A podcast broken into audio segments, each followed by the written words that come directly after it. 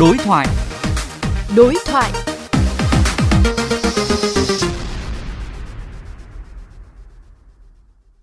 Thưa quý vị và các bạn, quá bức xúc với việc xe ô tô đỗ tràn lan bất chấp biển cấm hai đầu, gây ách tắc trong ngõ ra vào trung cư Seasons Avenue ở Mỗ Lao, Hà Đông, Hà Nội. Một số cư dân đã bất đắc dĩ phải thực hiện các biện pháp mạnh như dán giấy, khóa bánh, lập hàng rào sắt nhằm ngăn các phương tiện đỗ sai quy định. Đối thoại với phóng viên Chu Đức về vấn đề này, chuyên gia giao thông tiến sĩ Phan Lê Bình chia sẻ. Tiến sĩ Phan Lê Bình nhận định như thế nào về phản ứng giọt nước tràn ly của cư dân trung cư Seasons Avenue? phản ứng của người dân bằng cách khóa bánh xe và uh, dán giấy như vậy thì tôi cũng nghĩ đó là một cái phản ứng sau một cái quá trình uh, bức xúc uh, khá là dài và không thể giải quyết được biện pháp mạnh tay mà người dân buộc phải uh, thực hiện không hẳn là tôi uh, ủng hộ hay phản đối nhưng mà cũng rất là chia sẻ với sự uh, bức xúc của người dân uh, một khi mà đã có cái biển cảnh báo không đỗ xe ở khu vực này mà vẫn cố tình vẫn đỗ xe như vậy là lấy được sự tiện lợi của bản thân mình nhưng mà lại gây cản trở cho cộng đồng cư dân thì đó là hành vi rất là đáng chê trách của người chủ xe. Được biết, Ủy ban nhân dân phường Mỗ Lao và Sở Thông vận tải thì đều không quản lý trực tiếp con ngõ này nên thiếu căn cứ xử lý vi phạm mà chỉ làm công tác tuyên truyền.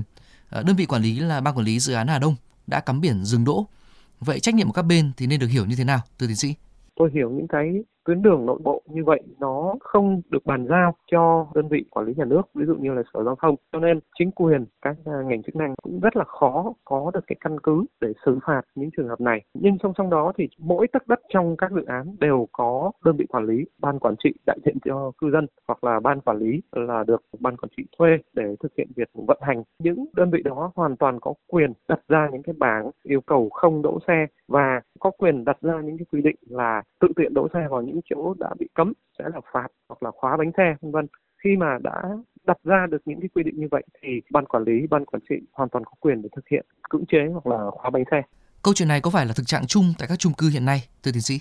Cái này thì nó cũng dóng lên một vấn đề rất đáng quan ngại không phải tại một hai khu chung cư mà là câu chuyện rất là rộng trên địa bàn các đô thị à, lớn của chúng ta. Đó là tình trạng thiếu diện tích đỗ xe. Một chiếc ô tô nó choán phần diện tích lòng đường lề đường rất là lớn. Mà gần đây ấy, cái tổng giá xe lăn bánh nó giảm đi rất là nhiều và cơ hội để cho nhiều người có được xe ô tô tăng lên rất là nhanh. Điều đó thể hiện qua cái con số xe ô tô đăng ký, ví dụ ở thành phố Hà Nội là mỗi năm tăng 10 đến 20 phần trăm, tôi không nhớ được con số chính xác. Vấn đề là phải cần nhiều giải pháp đa dạng. Căn cơ nhất đó là dồn cái ưu tiên ưu tiên về mặt đường cho các phương tiện giao thông công cộng và giảm bớt ưu tiên đối với các phương tiện giao thông cá nhân.